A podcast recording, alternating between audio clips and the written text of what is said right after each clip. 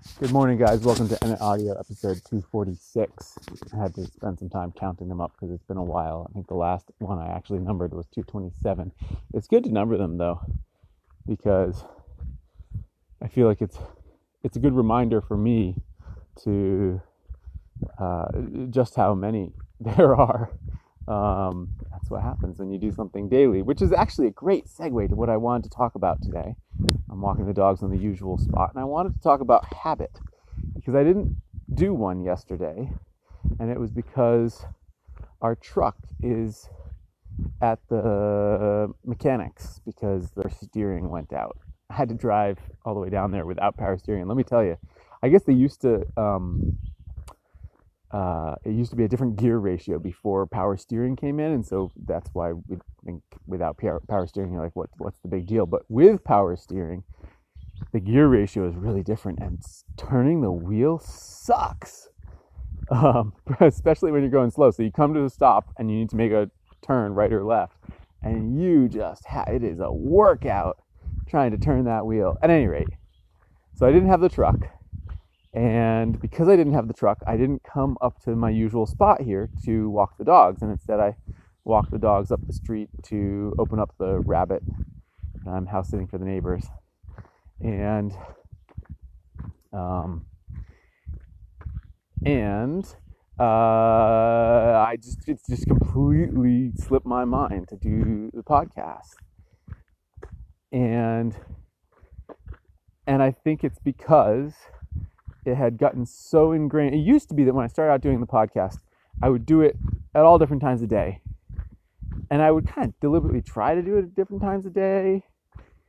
But oftentimes I'd like just basically try and do it at some time during the day. And sometimes it found me like stepping outside at night to record. I remember shivering in the cold sometimes because I wanted to be away from my family, but I needed a quiet place. And it was, so I went outside and then it was cold and I try and get through the five minutes without just freezing. And um,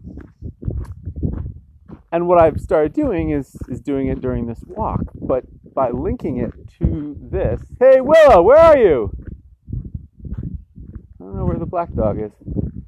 Hopefully she's not tangling with porcupine. At any rate, by linking it with this walk, uh,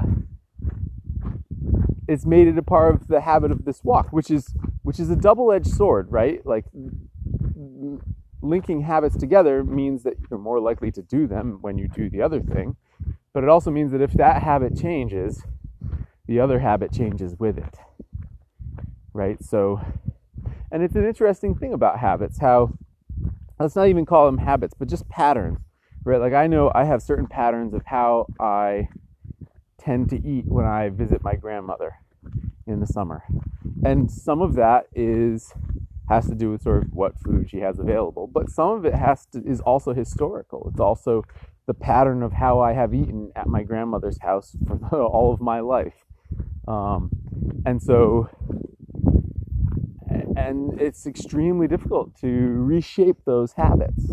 Um, so it's an interesting thing to think about, and it's not that I want to it's not that I want to completely do away with uh where is that dog? Sorry, I'm distracted because usually she's right here on the road and she just ran off. I bet she's after a deer somewhere.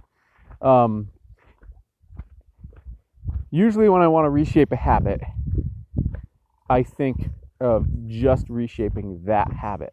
But I think it might be a useful tool to think of suites of habits that support one another and linking the habits together. So, for instance, if I wanted to both get more exercise and change my eating habits, I would try to make a habit where I always, I don't know, go for a walk and then eat this certain breakfast. And um, and I think the, the, the strength of that double habit would be greater than just those habits alone because you then have a routine. I just made a definition of a routine, guys. Um, yeah, at any rate, so there's. Uh, I'm going to leave you with this one story because I just uh, came up with the idea of a routine all on my own. Um, so there was a guy who I knew a couple towns over who, when he was younger, lived in New York City. There was a groovy tea shop that sold teas from all over the world, and you could. Uh, part of the thing was that you could like mix and match your own loose leaf tea blend right there in the store. And he got really into it, and he um, he he started really refining his his mixture. Come on, Maisie, let's go back. He started refining his mixture. He got really specific about it, and after a couple months of refining and refining, he finally went. You know, he was like really proud of this mixture that he made. Was really into it, and he went to the store clerk and was like, "This is this amazing mixture that I've made." And he described it, and the store clerk looked at him and said, "Congratulations, you just reinvented Lipton's." So yeah, I just reinvented the idea of a routine. You can take that idea and stick it.